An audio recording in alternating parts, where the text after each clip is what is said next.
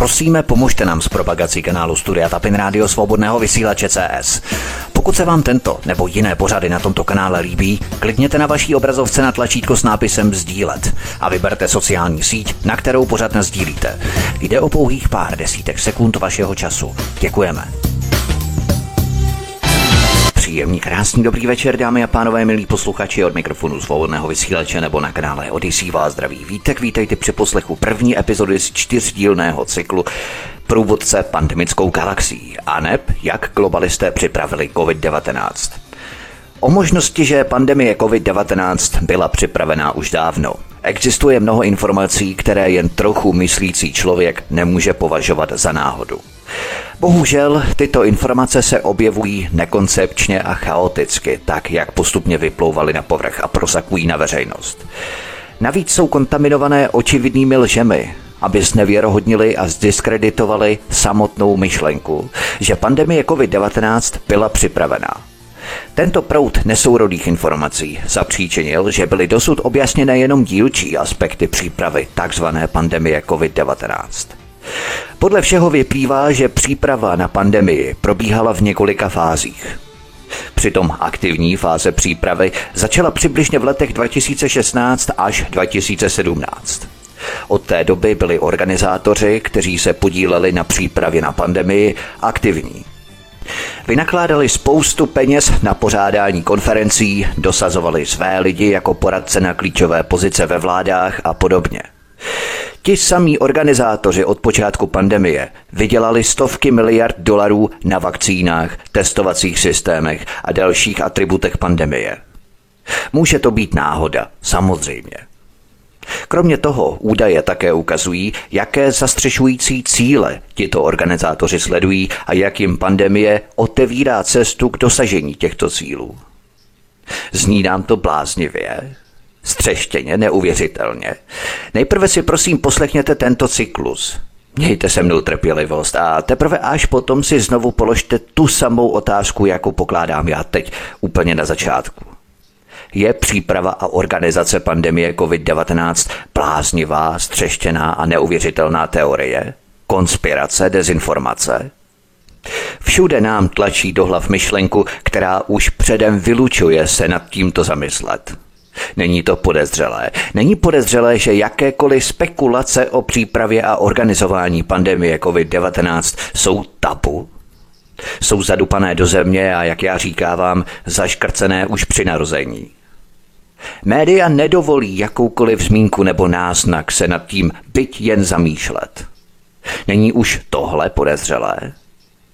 Přemýšliví lidé jsou zvyklí ovšem stále pochybovat a pro podporu svého světonázoru schromažďovat stále nová data, posilovat svůj informační background. Ovšem existují věci, o kterých se pochybovat nesmí. Jednou z těchto věcí je příprava a organizování pandemie COVID-19. Nebojte, nebudu vás unavovat svými úvahami, myšlenkami, názory. Kdo mě posloucháte pravidelně, tak už víte, že to nemývám ve zvyku. Naopak mám ve zvyku se soustředit na tvrdé zdrojované informace, data, události. Samozřejmě, že je třeba to zastřešit a protkat určitými souvislostmi, které dané korálky, navlékané na šňůrku, propojí do souvislé řady. Ale tyto jednotlivé korálky brousím jako informační diamanty – Pokusím se v tomto cyklu informace zjednodušit, protože vás nechci zahltit hromadou jmen, nadací a organizací, abychom neměli pocit, že nám unikají základní souvislosti a museli bychom pokaždé na internetu vyhledávat, kdo to vlastně byl, anebo co daná organizace dělala. Ale nezoufejme, uslyšíme totiž, že tyto věci budou pro nás stále více pochopitelnější, čím déle budeme poslouchat. Před každým pořadem vždycky totiž Stojím před dilematem, jak správně namíchat ten informační koktejl, aby v něm byly obsažené nebo řekněme vyvážené, půl na půl zhruba, dvě složky. Složka informační a složka příběhu. Suchopární výčet informací, technický výčet informací nemá smysl. Stejně ani jako přílišné zabíhání do příběhu a omáček. Někdo preferuje tvrdé informace, jiné to zase unavuje, nudí a mají raději příběhovější styl. Tyto dvě složky je třeba namíchat velmi opatrně a pečlivě. Je mně jasné, že mě poslouchají lidé různého věku, různých sociálních skupin, různého zaměření, někdo spíš technický, někdo spíš humanitní a tak dále a tak dále. A navíc do toho vstupují ještě další faktory, protože někteří se na mě plně soustředíte, jiní sice také, ale při poslechu vykonáváte třeba nějakou manuální činnost, ať už v domácnosti, na zahrádce nebo v dílně. Někteří jsou zatím na začátku strastiplné cesty woke probuzených. Jiní ovšem zase v pokročilejším stádiu. Některé informace je potřeba ale neustále zopakovat – my, kteří jsme už trochu dále, musíme mít tu trpělivost a neúnavně vysvětlovat základy pro nově příchozí. Aby hlavně oni měli šanci naskočit do toho vlaku a necítili se tak trochu odstrčení a bezradní, o čem toto vlastně hovoříme. Proto se budu snažit ten koktejl namíchat zhruba půl na půl. A proto se prosím na mě nezlobte, ti z vás, kteří některé informace už notoricky znáte. Musím je prostě zopakovat pro nově příchozí. Tento cyklus je o networkingu, tedy o sítích, o síťováních. Když se s nějakou sítí seznamujeme poprvé, je pro nás všechno nové. Ale čím dále jdeme, tím více starých známých znovu potkáváme a časem získáme přehled. Při poslechu tohoto pořadu budeme mít stejný pocit. Proto prosím, buďme trpěliví. Pokusím se všechno podat co nejsrozumitelněji. Pojďme tedy na první kapitolu Předmluva. Neziskový sektor a Big Pharma. Předem chci zdůraznit, že nepatřím k těm, kteří by popírali samotnou existenci COVID-19, ani nepatřím k těm, kteří by popírali úmrtí na tuto chorobu. Tvrdím jenom, že COVID-19 je jednou z tisíců mutací chřipek, ze kterých některé jsou mírné, jiné mají naopak agresivní průběh. A z těchto tisíců mutací chřipek se vytáhla ta agresivnější, trochu agresivnější, pojmenovala se marketingově COVID-19 a máme tu celebritu mezi viry. Celebritu mezi viry, ano? Jde však o jednu z tisíců ostatních mutací chřipek – agresivních nebo mírných. To považuji za důležité zmínit hned na začátku, abychom si vyjasnili pozice. Mým starým dobrým zvykem je postupovat podle časové osy, chronologicky. To je můj osvědčený způsob, jak se dobereme základního pochopení jakékoliv kauzy. Tak to dělávám ve většině svých pořadů, například i v nedávném pořadu AIDS a COVID-19. To byl takový předvoj pro tento cyklus. Virus HIV, který způsobuje AIDS a jeho upgradeovaná, vylepšená verze COVID-19 ve které objevitel viru HIV, který za to dostal mimochodem Nobelovu cenu v roce 2008, Luc Montagnier, objevil totožné a jednoznačné sekvence viru HIV v jeho řídící části, tedy v části, která nemutuje COVID-19. To nám otvírá děsivé souvislosti celé pandemie COVID-19. Vědomí pořekadlu, že nikdo to za mě neudělá, jsem se rozhodl bádat v této oblasti dál a poskytnout ucelenou koncepci navazujících událostí a hlavních aktérů. V tomto cyklu ale z pouhé chronologie základy nejsou patrné. Chronologie prostě nestačí. Musíme pochopit základní síť a strukturu globálního řízení. Networking, síťování, jejich spojování, promísení, kombinování. V dílech tohoto čtyřdílného cyklu projdu základní globální nevládní organizace. Projdu mamutí fondy, obří trusty a vlivné think tanky. Protože jsem musel zpracovat enormní množství dat, musím kapitoly striktně strukturovat, jinak bychom se v tom ztratili. Musíme si nejprve vysvětlit sílu, vliv a moc některých organizací a nadací. V tomto kontextu musím zmínit sílu a moc neziskového sektoru. Nevládní organizace jsou v médiích označované také jako think tanky, nadace nebo nadační fondy. Všechny tyto pojmy označují jednu a tutéž věc. Moc těchto nevládních organizací, respektive neziskového sektoru, je nám všem asi velmi dobře známá. Je třeba si nakreslit doslova pavouka vazeb, abychom pochopili základní networking, tedy síťování toho, s kým neziskovky spolupracují, komu platí peníze a kdo v nich zaujímá vedoucí postavení. Je třeba také používat sociální sítě, například Facebook a LinkedIn, abychom zjistili, jak úzce jsou aktéři navzájem propojení. Musíme zkoumat nejen to, kdo se s kým přátelí, ale také, jak spolu interagují. A to na základě analýzy počtu lajků nebo společných událostí a podobně. Postupně tak získáme vhled stovek hlavních nadací po světě, jejich sítí a propojení, osoby, nevládní organizace, vládní agentury, korporace, přední univerzity zapojené do podvodu pandemie COVID-19, dokumenty a tak dále. Z těchto všech údajů je zřejmé, že ti, kteří na pandemii COVID-19 vydělali velké peníze, například výrobci vakcín, ale i řada dalších podnikatelských odvětví, byli také těmi, kdo předem plánovali přípravy na zvládnutí nadcházející pandemie. Takzvaní odborníci, na které se vlády během pandemie spoléhaly, a kteří nakonec rozhodovali o opatřeních, jako jsou lockdowny a další omezení, a také kteří rozhodovali o tom, jaké vakcíny se mají nakoupit. Byli všichni na výplatních listinách těch, kteří během pandemie uzavřeli životní obchod, v některých případech na celá desetiletí. Pandemie prostě přinesla do jejich pokladen stovky miliard dolarů na vakcíny, PCR testy a mnoho dalšího. Musíme si uvědomit jednu základní věc. Když nějaká skupina něco léta připravuje, tak platí organizace velkými penězi a kupuje si tak vliv. Tyto organizace logicky také dosadí své lidi na klíčové politické pozice.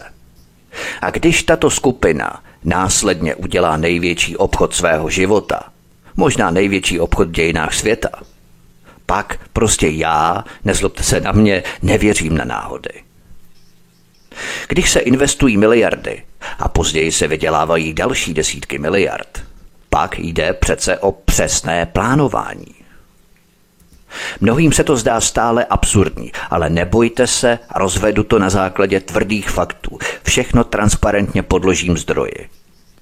Je až fascinující, jak otevřeně jsou tyto informace veřejně přístupné.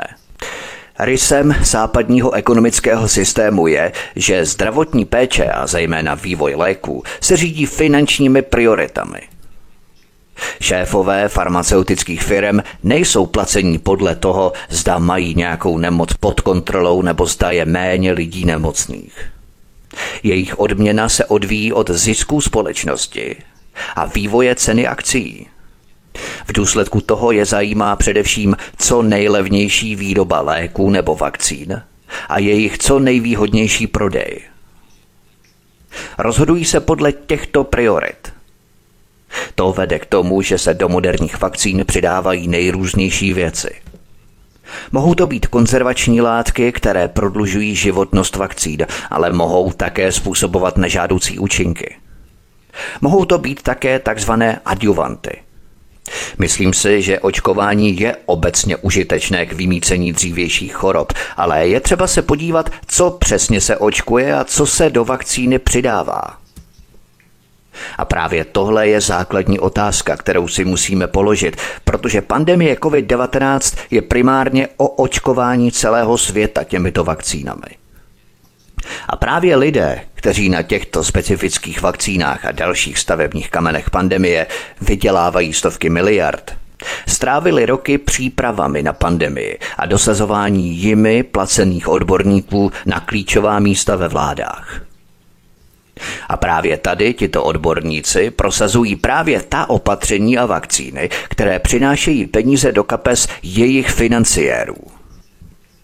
A právě to se budu snažit dokázat v tomto cyklu. A vy se nakonec můžete sami rozhodnout, zda to vidíte stejně. Pojďme na další kapitolu Kouzla se statistikami. Statistiky se zdají být jasným nástrojem a instrumentem k průkaznosti čehokoliv.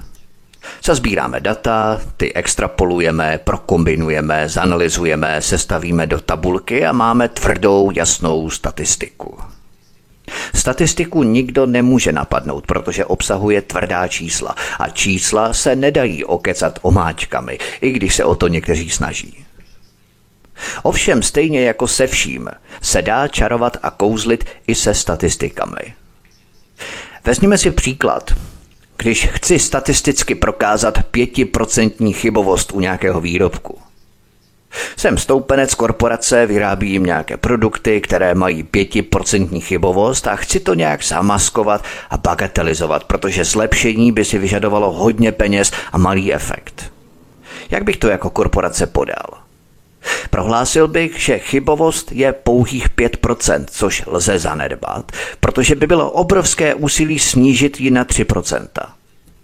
A 5% přece jen není mnoho.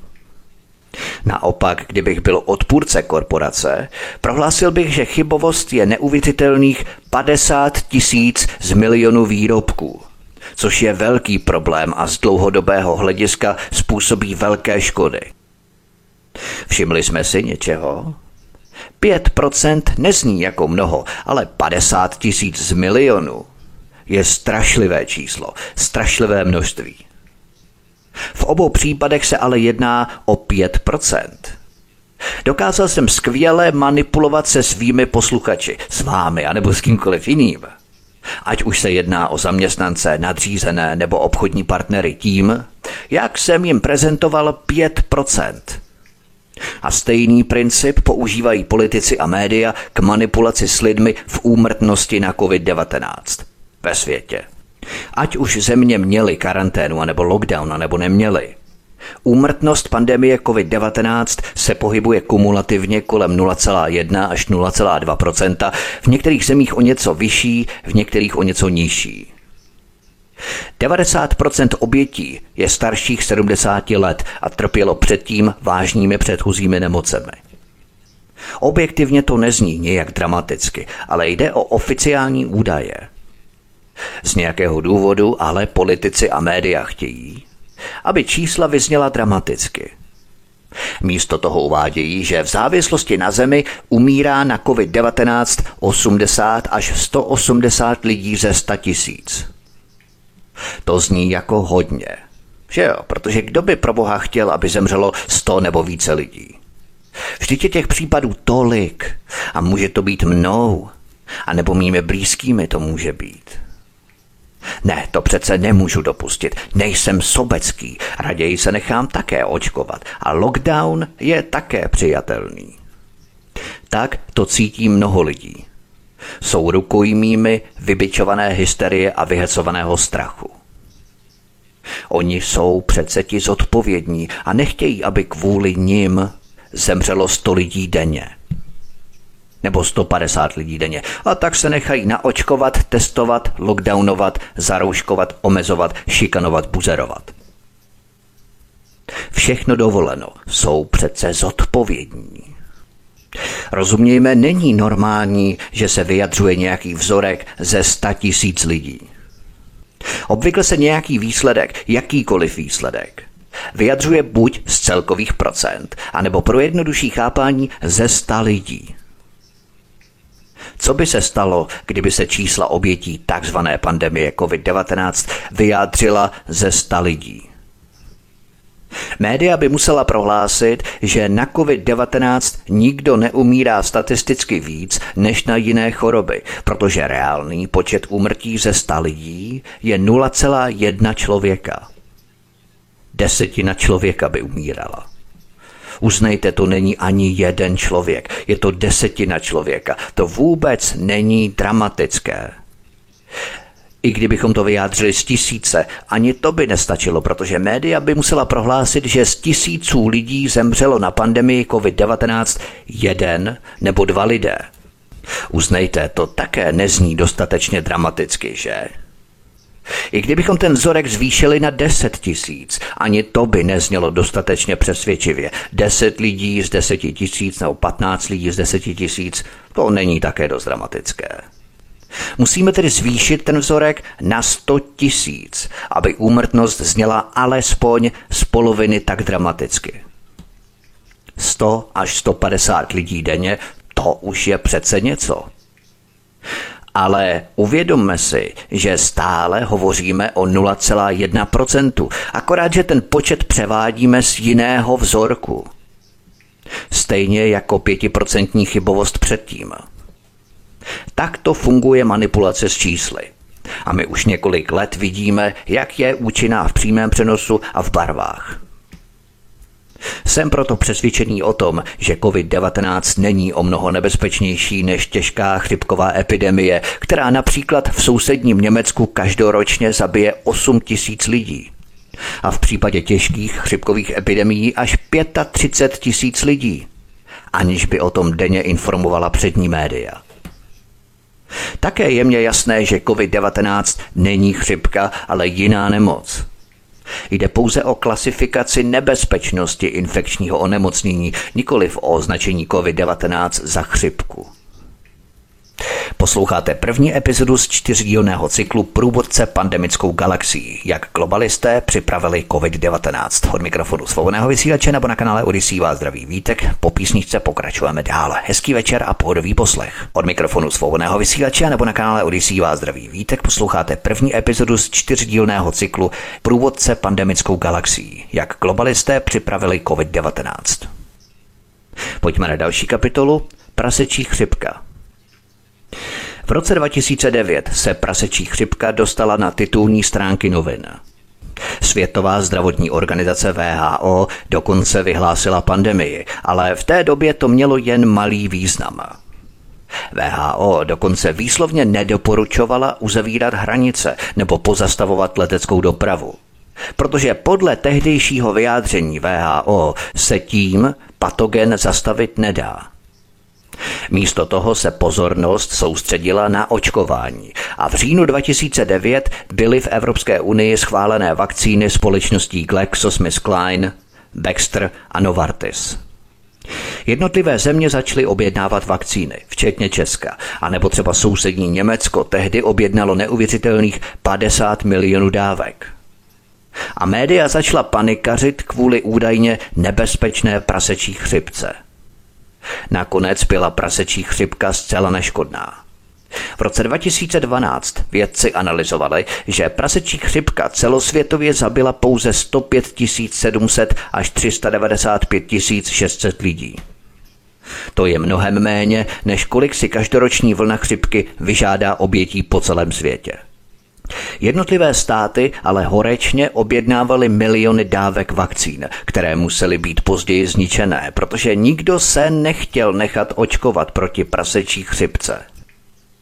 Farmaceutický průmysl na tom parádně vydělal, protože prodal miliony dávek vakcín. Farmaceutické společnosti by vlastně měly být rády, že se za prvé nejednalo o vážnou nemoc a za druhé, že stále vydělávají miliony. Ale tak to nebylo. Právě naopak. Základním problémem západního systému je, že farmaceutické společnosti jsou orientované na zisk.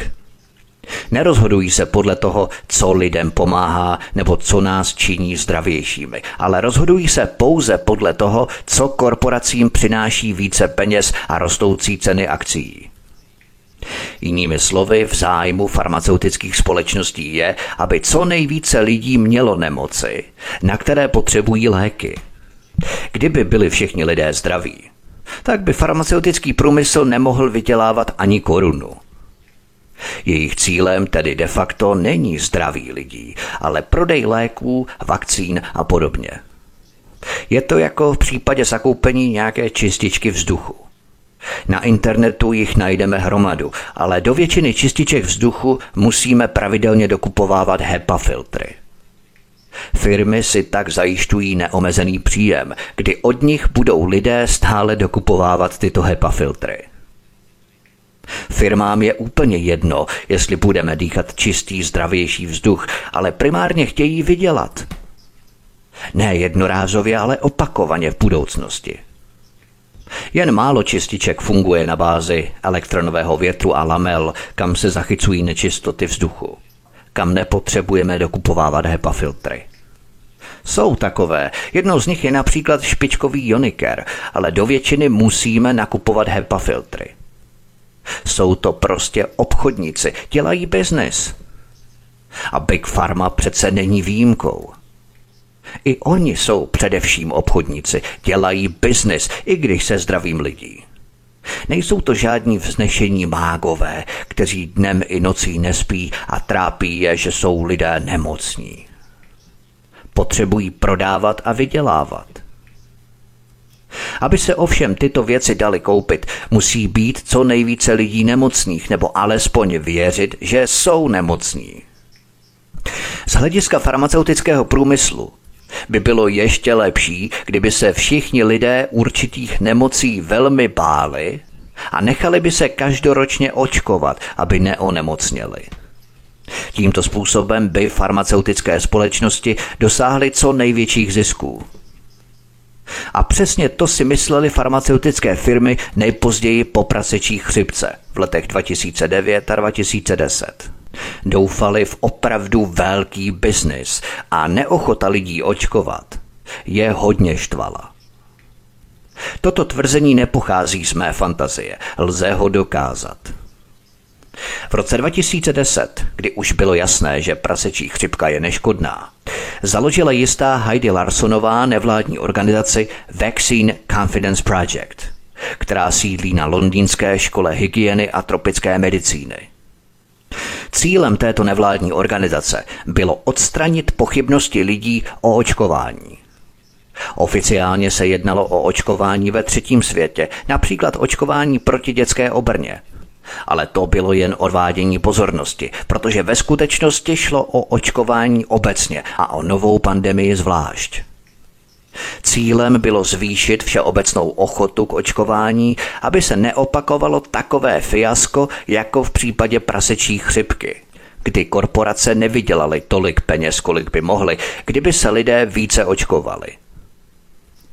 Mezi spoluzakladatele této nevládní organizace Heidi Larsonové patřily farmaceutické společnosti, například GlaxoSmithKline, která mimochodem vyvinula vakcínu proti prasečí chřipce, ale nepodařilo se jí prodat tak dobře, jak by chtěla.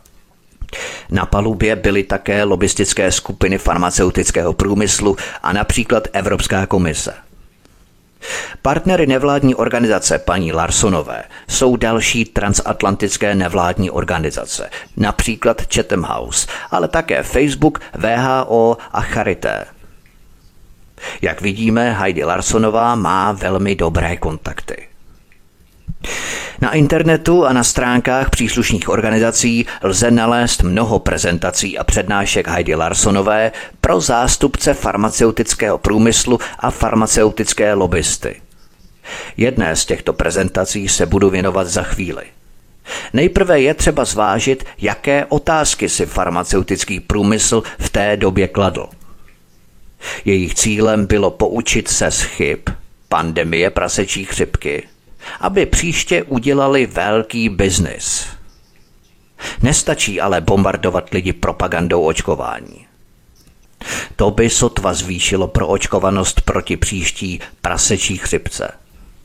V ideálním případě by se muselo nějakým způsobem zajistit, aby země během příští pandemie museli očkovat povinně, pokud by chtěli prodat co největší množství vakcín. Otázkou tedy bylo, jak toho dosáhnout.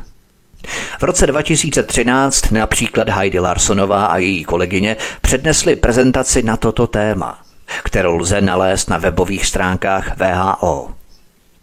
Pouze první dvě z 15-stránkové prezentace se týkaly očkování proti dětské obrně nebo tetanu, které byly údajně hlavním zájmem projektu Vaccine Confidence Project, který Heidi Larsonová založila – pak už se mluvilo jen o prasečí chřipce a o promarněných příležitostech a nápadech, jak to příště udělat lépe. Potom se hovořilo o tom, jak včas čelit pochybnostem o očkování a zabránit ztrátě důvěry veřejnosti v očkování. Výslovně bylo uvedeno, že pouhé přesvědčování nestačí, protože ne všechny problémy spočívají v komunikaci nebo je lze komunikací vyřešit. Bylo zde tedy naznačeno, že je zapotřebí nátlak nebo dokonce donucení, protože mluvení a přesvědčování nestačí. A ještě jednou teď připomínám na tomto místě, že důvodem tohoto úsilí byla zcela neškodná prasečí chřipka.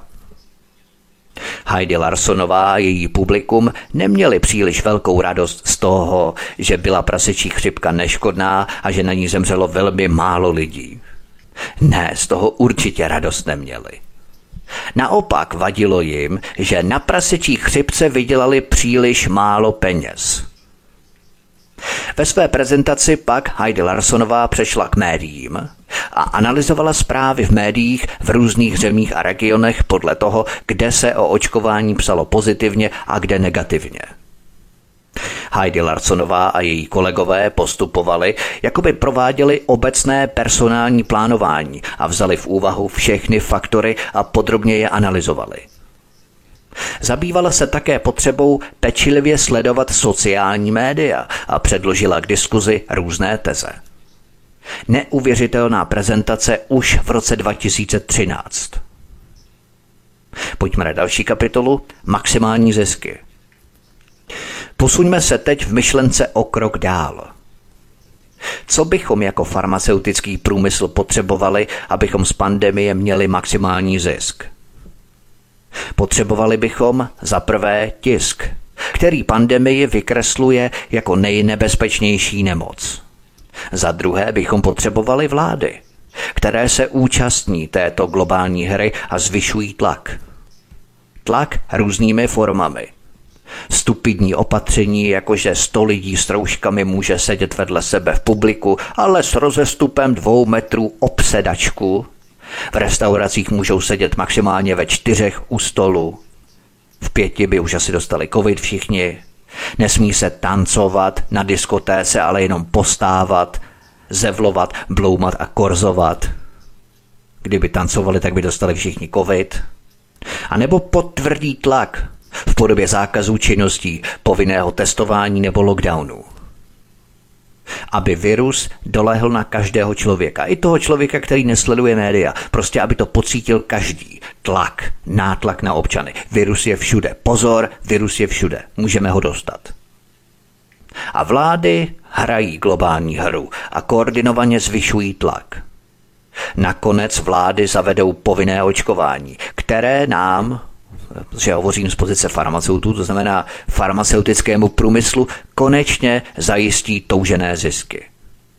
Za třetí, pokud chceme opravdu snít, můžeme si také přát, aby nám státy uhradily náklady na vývoj vakcín.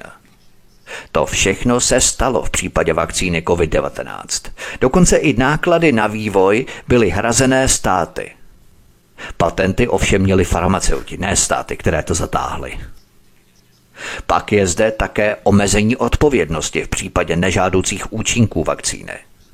To není žádné přehánění z mé strany, protože na začátku května 2020, tedy dva měsíce po začátku pandemie COVID-19, proběhla darcovská konference v Bruselu s cílem získat peníze na boj proti COVID-19. Například německý Der Spiegel napsal, cituji, s příspěvkem ve výši jedné miliardy eur přispívá velkou měrou i samotná Evropská komise. Další velké dary pocházejí ze zemí jako je Německo 520 milionů eur, Francie 500 milionů eur, Velká Británie ekvivalent 442 milionů eur a Kanada ekvivalent 780 milionů eur. Nadace byla a Melindy Gatesových přislíbila 100 milionů eur, Itálie 140 milionů eur. Desítky zemí společně přislíbily 7,4 miliardy eur na vývoj vakcíny proti koronaviru. Cílem iniciativy je, aby se spojily všechny síly na výzkum vakcíny a léků a aby z něj měli prospěch všechny země světa, včetně těch chudších. Konec citace. Další část ze 7,4 miliard eur, která nešla na vývoj vakcín, byla od srpna 2020 převedená farmaceutickým společnostem jako záloha na předobjednávky vakcín, které ještě ani nebyly vyvinuté. Tehdy, v srpnu 2020. V tiskové zprávě Komise Evropské unie o jedné ze smluv s výrobci vakcín se uvádí, cituji, s cílem kompenzovat vysoká rizika, která výrobcům vznikají, Stanoví rozšířené kupní smlouvy, že členské státy kompenzují výrobci odpovědnost, která mu za těchto specifických podmínek vzniká. Konec citace. Začátkem roku 2021 vyšlo najevo, že tato pasáž znamená, že výrobci vakcín jsou zproštění nejen odpovědnosti za nežádoucí účinky, ale dokonce i odpovědnosti za opožděné dodání a mnoho dalšího. Ať už je to náhoda nebo ne, pandemie COVID-19 se stala pro výrobce vakcín programem, který jim přinesl spoustu dobrého pocitu a který pravděpodobně překonal jejich nejdivočejší sny. Posuďme sami. Platilo se za něj předem. Byli osvobození od odpovědnosti. A pokud společnost, která dostala od Evropské unie peníze na vývoj vakcíny, nakonec žádnou vakcínu nevyvinula, i tak si mohla ty peníze ponechat, i když vůbec žádnou vakcínu nedodala. Bylo tam prostě všechno, co si člověk mohl přát. Posloucháte první epizodu z čtyřdílného cyklu Průvodce pandemickou galaxií, jak globalisté připravili COVID-19. Od mikrofonu svobodného vysílače nebo na kanále Odisí vás zdraví vítek. Po písničce pokračujeme dál. Hezký večer a pohodový poslech. Od mikrofonu svobodného vysílače nebo na kanále Odisí vás zdraví vítek. Posloucháte první epizodu z čtyřdílného cyklu Průvodce pandemickou galaxií, jak globalisté připravili COVID-19. Pojďme na další kapitolu Filantropové a neziskový sektor. Řekněme, že máme nějakou velkou společnost, která vydělává miliony nebo miliardy. Pak bychom také museli platit miliony na daních a to je podle nás hloupost. Co tedy uděláme? Je to jednoduché. Založíme nadaci a převedeme na ní svůj majetek. Nadace je osvobozená od daně a my jsme ušetřili miliony na daních, které bychom jinak museli ročně platit. Nevýhodou je, že peníze už nepatří nám, ale nadaci. To ale není žádný problém, protože není důležité, komu peníze patří, ale kdo s nimi může nakládat. Příklad. Pokud chceme jet na dovolenou na Maledivy, Nejedná se už o dovolenou, ale o studijní nebo služební cestu na podporu mezinárodního porozumění, kterou hradí nadace. A podívejme se na to v kontextu průměrného spotřebitele.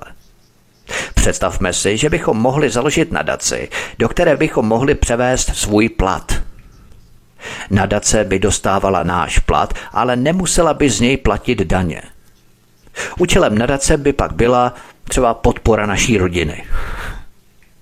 To znamená, že bychom svůj plat, který už nepatří nám, ale nadaci, mohli stále utrácet za cokoliv chceme – a to by byl náš hrubý plat. Nejen ten, který nyní dostáváme čistého, nezdaněného příjmu. Jak bychom tohle mohli dělat? Úplně zbytečně bychom běželi za naším daňovým poradcem, protože tuto privilegii a výsadu nebo možnost mají jenom bohatí a mocní. V reálném životě Bill Gates, George Soros, Rockefeller a všichni ostatní dobrodinci dělají přesně to, co dělají. Vyhýbají se placení daní a využívají své peníze k politickému vlivu.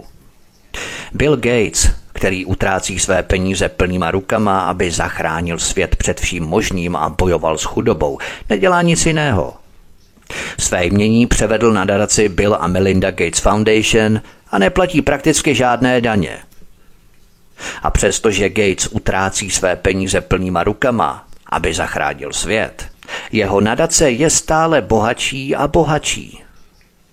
Svou nadaci založil v roce 1999 a v roce 2001 měl Bill Gates majetek v hodnotě přibližně 50 miliard dolarů.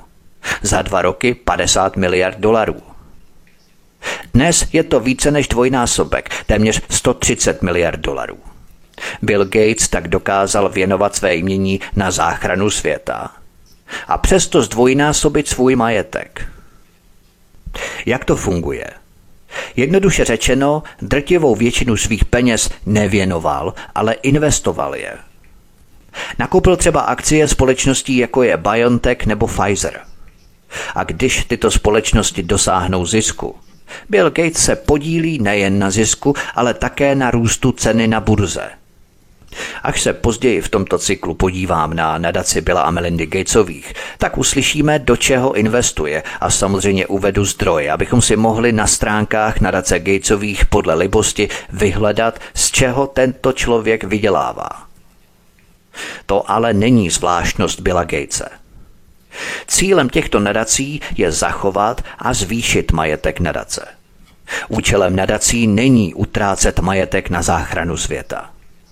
Bill Gates samozřejmě také věnuje peníze, ale jenom pokud to pomůže jeho investicím, ne záchraně světa. Dary, které nadace poskytují, jsou v podstatě náklady na reklamu pro velký cíl. Přispívají třeba na nějakou vybranou univerzitu. To ovšem není skutečný dar, ale například financování studií, které potvrzují to, co chce dárce slyšet nebo přispívají médiím, která pak o tématu informují pozitivně. Tyto organizace také zakládají ceřiné nadace, které jim poskytují peníze.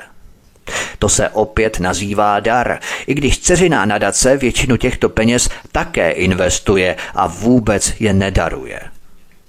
Nebo tyto peníze používá na konkrétní lobování za cíle mateřské nadace a jejího zakladatele.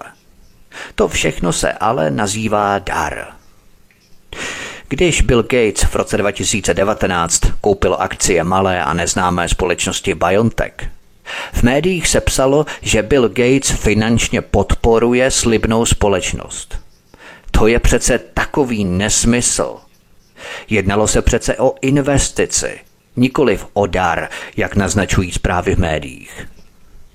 Když někdo kupuje akcie, Není dárcem, ale je investorem, který sází na to, že společnost bude v budoucnu prosperovat, bude dosahovat zisků a že ceny akcií porostou.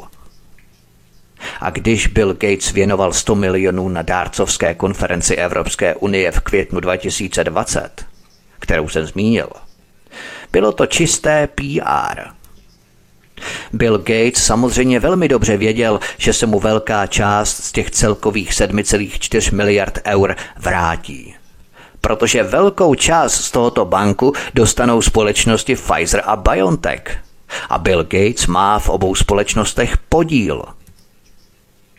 Dnes už víme, že lví podíl peněz získali právě společnosti BioNTech a Pfizer. Navíc v květnu 2021 Evropská unie oznámila, že bude nakupovat vakcíny pouze od společností BioNTech a Pfizer. A zároveň také oznámila objednávku na 1,8 miliard dávek vakcín.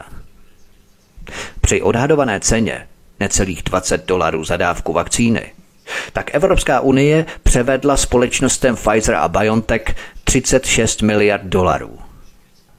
Takže Gatesova PR investice 100 milionů jako dár se vrátila v podobě 36 miliard dolarů. Už chápeme? To by k tématu nevládních organizací a jejich přístupu mělo stačit, i když bych o tom mohl hovořit mnohem víc. Závěrem této kapitoly bych chtěl vysvětlit ještě jednu věc. Bill Gates a další jsou v médiích vždycky označovaní jako filantropové, tedy ušlechtilí lidé, kteří nezištně konají dobro. Tento termín ovšem není objektivně správný. Místo toho budu mluvit o oligarších. Všimněte si, když se hovoří o nenáviděných skupinách v masmédiích, třeba o podnikatelích kolem Vladimíra Putina, jsou to vždycky bez výjimky oligarchové. Stejně tak nenáviděný Andrej Babiš je oligarcha. Když se ale hovoří o neoliberálních figurách milovaných a uctívaných západem, jsou to dobrodinci, mecenáši a filantropové. Kdo je oligarcha? Oligarcha je obchodní magnát, který díky svému bohatství vykonává rozsáhlou moc nad zemí nebo regionem ve svůj výhradní prospěch.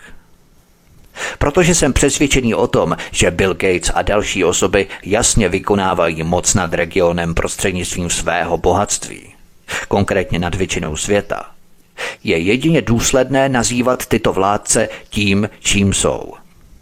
Nejsou to žádní mecenáši, ani filantropové, ani dobrodinci, jsou to prostě oligarchové. Tak a právě teď na tomto místě končí čas takové rozšířené předmluvy a pojďme se pustit do skutečné práce. Open Philanthropy, zakladatel Facebooku Dustin Moskovic. Open Philanthropy je nevládní organizací, kterou založil Dustin Moskovic, jeden ze zakladatelů Facebooku, a jeho žena Kerry Tanová. Dustin Moskovic založil svou první nevládní organizaci Good Ventures v roce 2011 a v roce 2012 navázal spolupráci s nevládní organizací Give Well. Oficiálně oznámeným cílem těchto dvou nevládních organizací byl, cituji, Společnosti Good Ventures i Give Well se snaží konat co nejvíce dobra z globálního humanitárního hlediska. Konec citace. Deník Washington Post napsal v roce 2014 dlouhý článek o manželském páru a jejich snaze konat dobro. A v tomto článku mimo jiné popsal cíle tohoto páru takto, cituji. S filantropií neměli mnoho zkušeností, ale věřili, že většinu peněz, které Moskovic vydělal, podle časopisu Forbes se odhaduje, že jde o 8,1 miliardy dolarů, by měli vrátit společnosti ještě za svého života. Konec citace. Spatřujeme tedy příběh, který jsem popsal v předchozí kapitole o neziskovkách. V této pohádce světoví miliardáři věnují své jmění nadaci zcela nezjištně, protože chtějí své bohatství s plnýma rukama utratit ve prospěch lidstva. Přesto pozoruhodně Dustin Moskovic své bohatství znásobil – od chvíle, kdy ho začal plnýma rukama rozdávat ve prospěch lidstva, místo toho, aby ho vracel společnosti, znásobil své bohatství.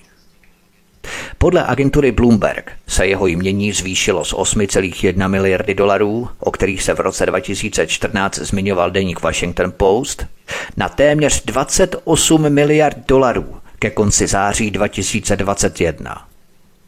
Tato organizace Open Philanthropy zastřešovala spolupráci Good Ventures a Give Well, ale od roku 2017 Open Philanthropy funguje nezávisle na Give Well a je řízená Dustinem Moskovicem.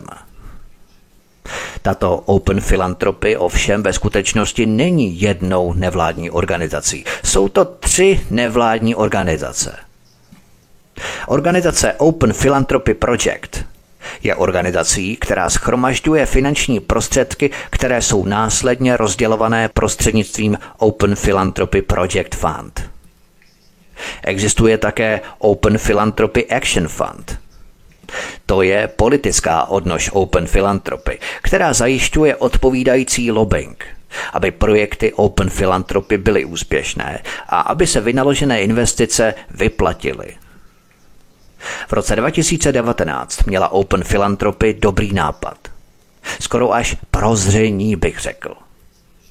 A tak se stalo, že úplnou náhodou téměř rok před pandemí COVID v lednu 2019 umožnila vznik společnosti Sherlock Biosciences. Open Philanthropy je hlavním investorem této společnosti a věnovala jí také 17,5 milionu dolarů. Účel tohoto daru z ledna 2019 byl, cituji, podpořit vývoj diagnostické platformy pro identifikaci všech virů přítomných ve vzorku pacienta. Konec citace. Investice a dar se vyplatily, protože v roce 2020 získala právě tato společnost Sherlock Biosciences jako první v Americe povolení pro test založený na CRISPR pro COVID-19. Abych to vysvětlil, CRISPR jsou úseky opakující se DNA, které se vyskytují v genomech patogenů. Tvrdil jsem, že Open Philanthropy Action Fund je politickou odnoží organizace a zabývá se lobbyingem. To můžu doložit z dokumentů amerického senátu, protože Open Philanthropy Action Fund zaplatil v roce 2021 lobistickým firmám 110 tisíc dolarů za lobbying související se zvýšením vládních výdajů na prevenci pandemie a používání rychlotestů COVID-19. V roce 2019 se tedy Open Philanthropy podílela na vzniku společnosti Sherlock Biosciences. Věnovala jí 17,5 milionu dolarů na výzkum, A potom tato společnost získala povolení pro první test na COVID-19 založený na CRISPR. Open Philanthropy lobovala také v americkém senátu, aby zajistila úspěch tohoto projektu. Open Philanthropy je také hlavním sponzorem výzkumu v Institutu pro design proteinů na Washingtonské univerzitě. Na západě je praxe taková, že ti, kdo platí výzkum na univerzitách a v ústavech, následně registrují patenty, které jsou výsledkem výzkumné práce, pokud je úspěšná. I tady jde o peníze, protože patenty jsou cené. Open Philanthropy věnovala v listopadu 2017 Institutu pro proteinový design velkorysý dar ve výši téměř 11,5 milionu dolarů. Účelem pětiletého daru bylo, cituji, podpora výzkumu profesora Davida Bakera a jeho spolupracovníků zaměřeného na vývoj univerzální vakcíny proti chřipce a na podporu zdokonalených metod počítačového návrhu proteinů pro léčbu nemoci. Konec citace. To bylo prosím pěkně v roce 2017, tři roky před covidem. Všímejme si pořád té časové chronologie a osy. Open Philanthropy podporuje výzkum vakcín, diagnostických systémů a léků mnoha způsoby. Investuje také do příslušných společností, které pak na výsledcích výzkumu vydělávají. Jak jsem už uvedl, Open Philanthropy se v roce 2017 oddělila od GiveWell a od té doby pracuje samostatně. Jedním z cílů Open Philanthropy, které si stanovila, bylo, cituji, Biologická bezpečnost a prevence pandemií. Konec citace. Rok 2017. Na tomto místě se musím podívat, s kým a kdy Open Philanthropy v této oblasti spolupracovala a co přesně financovala. Pokud se na to podívám a v dalších kapitolách to udělám s dalšími neziskovkami, tak nakonec zjistíme, že existují průsečíky, které přesahují práci na pandemiích a jejich prevenci. Velmi často, až podezřele často se setkáváme s tím, že tyto nevládní organizace jsou také velmi aktivní ve výzkumu malárie a že mnohé z nich se podílejí na výzkumech umělé inteligence. Například Open Philanthropy financuje Národní akademii věd, techniky a medicíny. První grant ve výši 1,2 milionu dolarů z roku 2016 byl určený na výzkum malárie a jeho účel byl formulovaný takto, cituji. Podpořit vývoj konsenzuálního postupu pro polní testy modifikovaných komárů s transgeny v roce 2017. Konec citace. Open Philanthropy financovala téměř půl milionem dolarů konferenci Národní akademie věd techniky a medicíny. Tématem této konference byla prevence pandemí. Výzkum malárie, který je financovaný mnoha nevládními organizacemi, se mi zdá být jen takovou kouřovou clonou, protože se většinou jedná o základní výzkum. Proto se mně zdá, že za předstíraným bojem proti malárii se skrývá morálně pochybný výzkum – to se týká například výzkumu metod zrychleného šíření genomu v populacích. Zjednodušeně řečeno jde o otázku, jak geneticky modifikovat živé bytosti tak, aby v budoucnu přenášely určité geny. Jde o genetickou manipulaci s živými bytostmi. To bych ale zabíhal do podrobností a tady by se skutečně jednalo o mou spekulaci a hypotézu.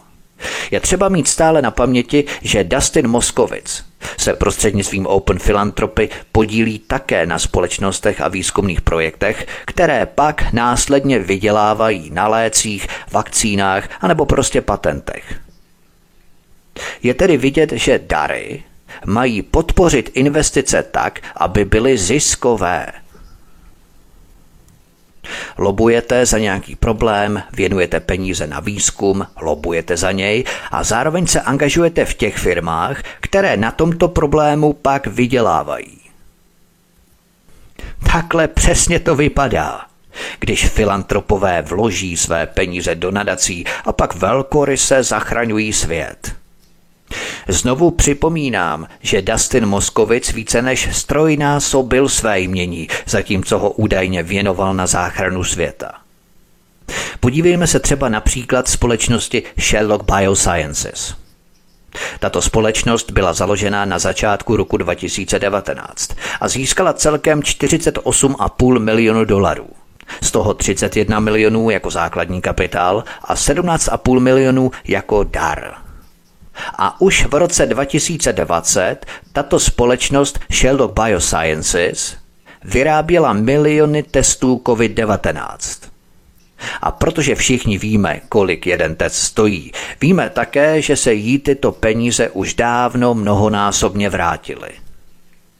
Jen o Open Philanthropy bych mohl natočit samostatný pořad. A to platí pro každou z neziskovek, se kterými se teprve setkáme. Posloucháte první epizodu z čtyřdílného cyklu Průvodce pandemickou galaxií, jak globalisté připravili COVID-19. Od mikrofonu svobodného vysílače nebo na kanále Odisí vás zdraví vítek. Po písničce pokračujeme dál. Hezký večer a pohodový poslech. Od mikrofonu svobodného vysílače nebo na kanále Odisí vás zdraví vítek. Posloucháte první epizodu z čtyřdílného cyklu Průvodce pandemickou galaxií, jak globalisté připravili COVID-19. Pojďme na další kapitolu Centrum pro globální zdravotní vědu a bezpečnost. Rebecca Kecová a Julie Fisherová. Georgetownská univerzita je velmi známá a především velmi vlivná univerzita v Americe. Většina z nás pravděpodobně netuší, že se jedná o kádrovou školu americké vlády a amerických elit. Tuto univerzitu vedou jezuité a je členem Asociace jezuitských kolejí a univerzit je obzvláště dobrá při budování a udržování sítí. Georgetownská univerzita má mnoho známých absolventů. Mezi nimi jsou například Bill Clinton a několik dalších hlav států, členové královských rodin, vlivní politici, velvyslanci a miliardáři. Tato univerzita má Centrum pro globální zdravotní vědu a bezpečnost, které je štědře podporované Open Philanthropy. V březnu 2017 navázala Open Philanthropy kontakty a darovala centru 3,5 milionu dolarů. Účel daru byl, cituji, Podpora Centra Georgetownské univerzity pro globální zdravotnickou vědu a bezpečnost. Konec citace. Ovšem podrobné zdůvodnění daru bylo zajímavé, protože mimo jiné znělo, cituji, Spoluředitelky centra Rebecca Kecová a Julie Fisherová jsou mezinárodně uznávanými odbornicemi na mezinárodní zdravotní předpisy Světové zdravotnické organizace a budování kapacit pro globální zdravotní bezpečnost. Vzhledem k jejich zkušenostem, dovednostem a kontaktům očekáváme, že umožní centru dosáhnout kvalitních výsledků v rámci tří hlavních projektů a rozvíjet další projekty, které jsou v souladu s cíly projektu Open Philanthropy. Konec citace. Obě zmíněné dámy jsou profesorkami na tomto centru a mají dobré kontakty.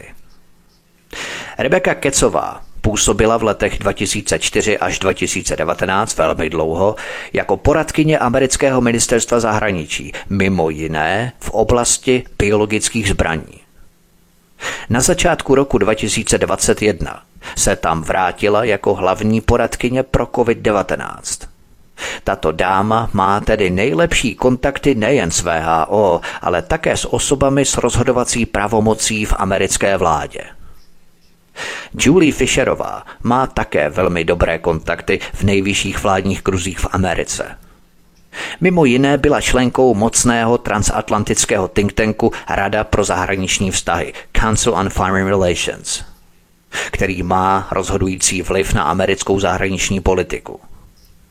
Rada pro zahraniční vztahy je jednou z politicky nejvlivnějších nevládních organizací v Americe – je tedy logické, že si Open Philanthropy chtěla zajistit přístup k moci a vlivu právě v oblasti zdravotnictví a to prostřednictvím darů, kterým tyto dvě dámy výslovně podpořila.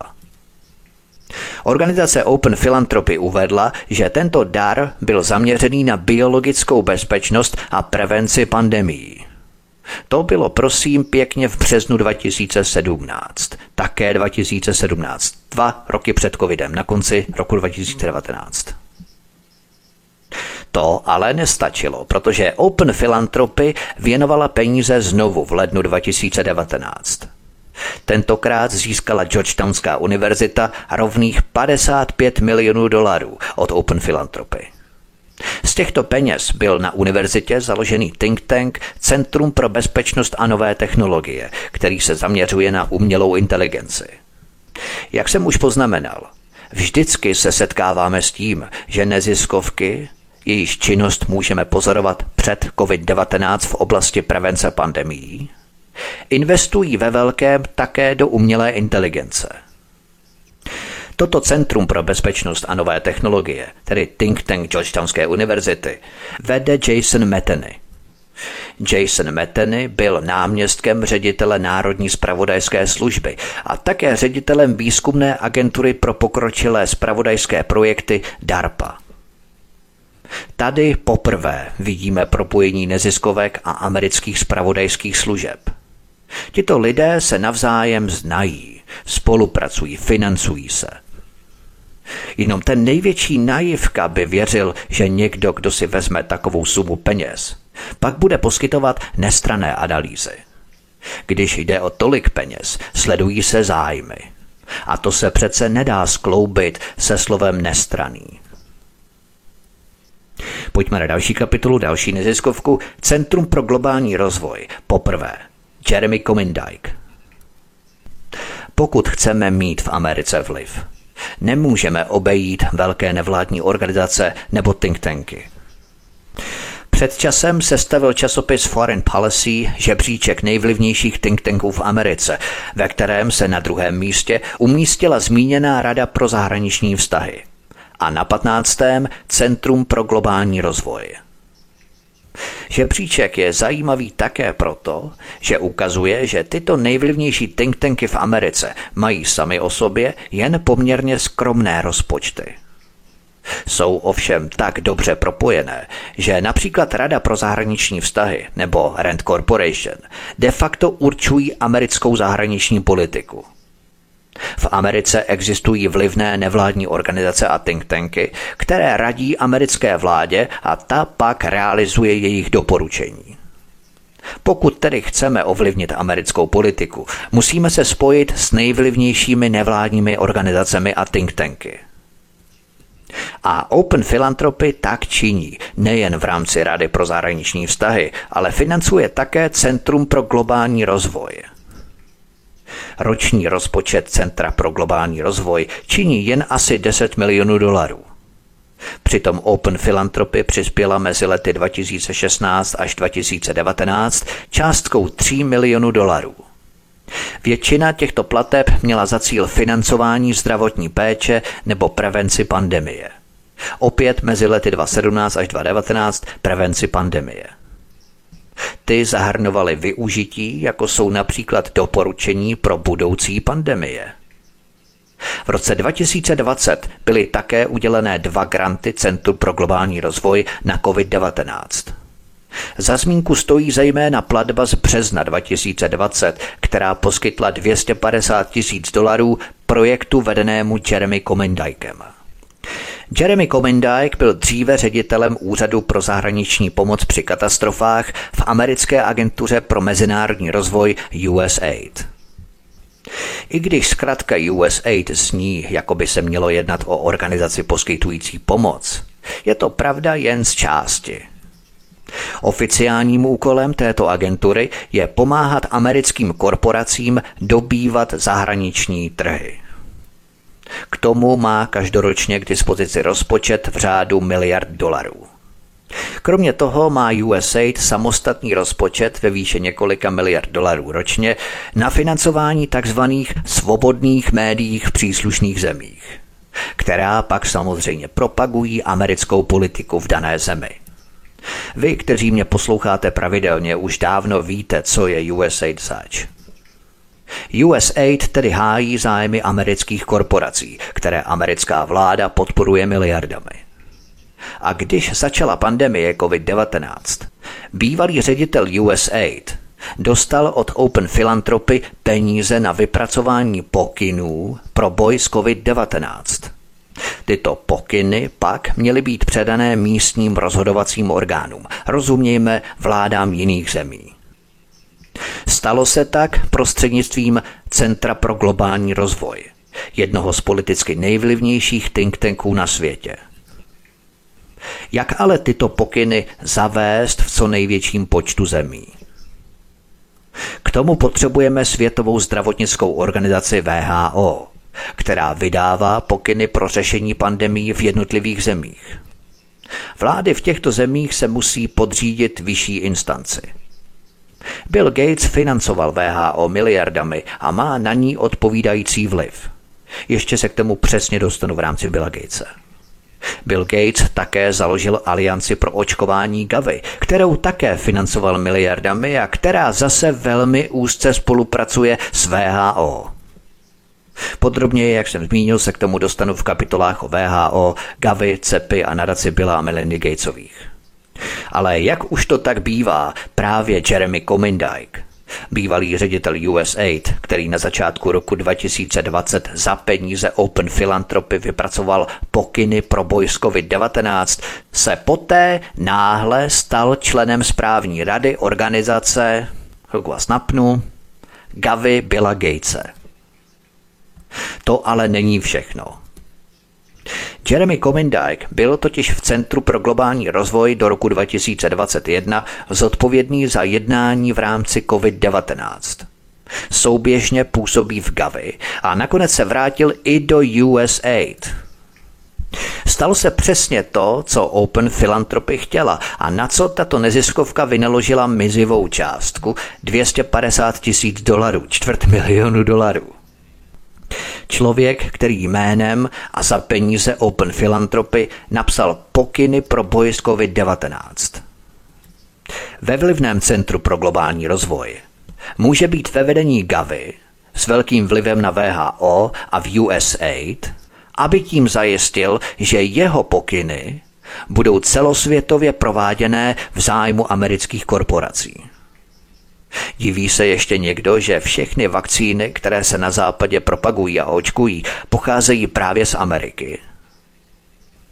Americké farmaceutické korporace Pfizer, Moderna, Merck a Johnson Johnson vyrábějí vakcíny, které nakupují západní státy a kterými se očkuje po celém světě. O britské akcíně od AstraZeneca se v tisku psalo špatně, o ruských nebo čínských vakcínách nemůže být ani řeč. Pojďme na další kapitolu čtyři fáze COVID-19.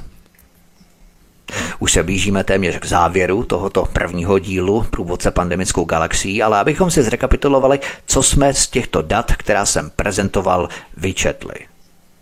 V rámci Open Philanthropy jsme se podívali na první neziskovku v tomto cyklu spojenou s podvodným schématem COVID-19. Rád bych na tomto místě uvedl, co si myslím, že můžeme z těchto a následných údajů vyčíst. To mějte prosím na paměti, abyste si to sami mohli porovnat s informacemi, které vám ještě předložíme. Můžete potom dojít ke stejnému závěru jako já, anebo také nemusíte. Můžete všechno považovat za nahodilé a naprosto nesouvisející náhody. Nic spolu nesouvisí. Stovky tisíce náhod se společným jmenovatelem, ale i tak má každý právo to odmítnout. Podle mého názoru měla pandemie COVID-19 čtyři fáze. První fáze probíhala do roku 2009 a byla z pohledu Big Pharma korporací špatnou přípravou na prasečí chřipku. V té době už probíhaly pokusy o celosvětové masové očkování za pomoci paniky šířené médii, ale, jak víme, nepodařilo se to. Druhou fázi jsem naznačil v předmluvě tohoto cyklu.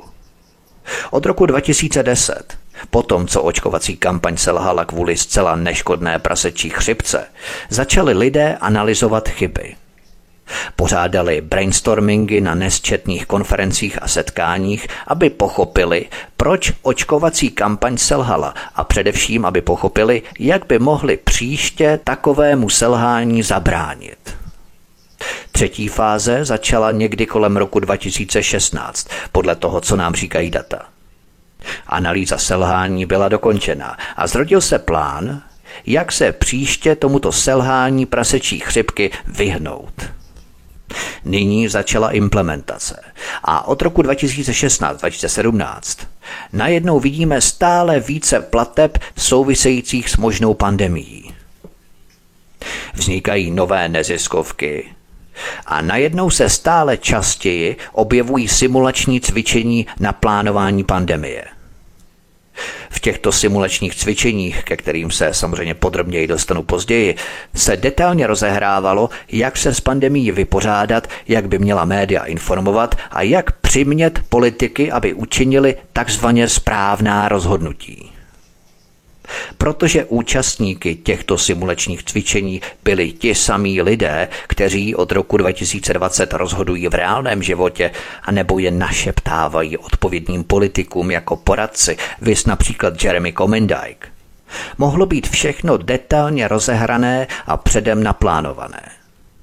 Při každé simulaci se lze poučit z chyb předchozí simulace a dále zdokonalovat strategie – Čtvrtá fáze začala nejpozději v roce 2020.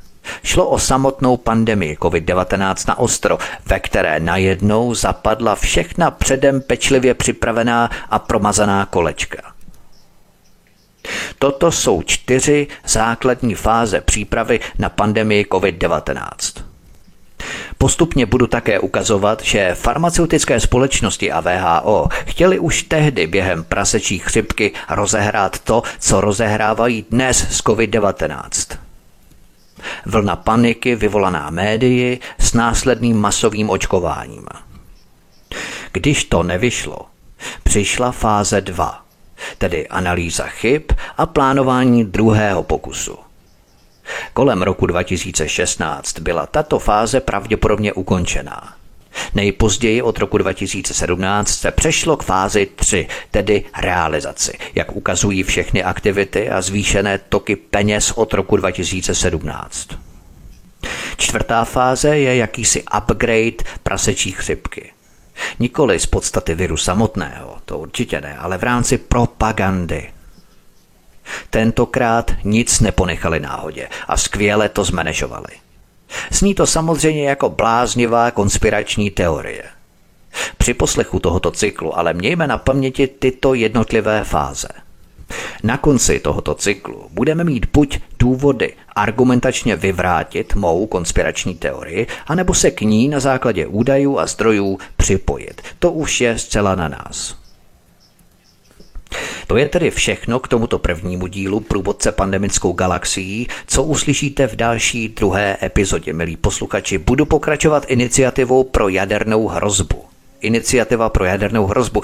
Podle názvu bychom mohli soudit, že s pandemií a její přípravou nemá nic společného, ale nenechme se mílit. Tuto iniciativu pro jadernou hrozbu založil jeden americký senátor a jeden spoluzakladatel CNN – Dále rozvinu ekonomický model, na kterém pracuje většina ušlechtilých filantropů a mecenášů, kteří zachraňují svět. A to PPP projekty.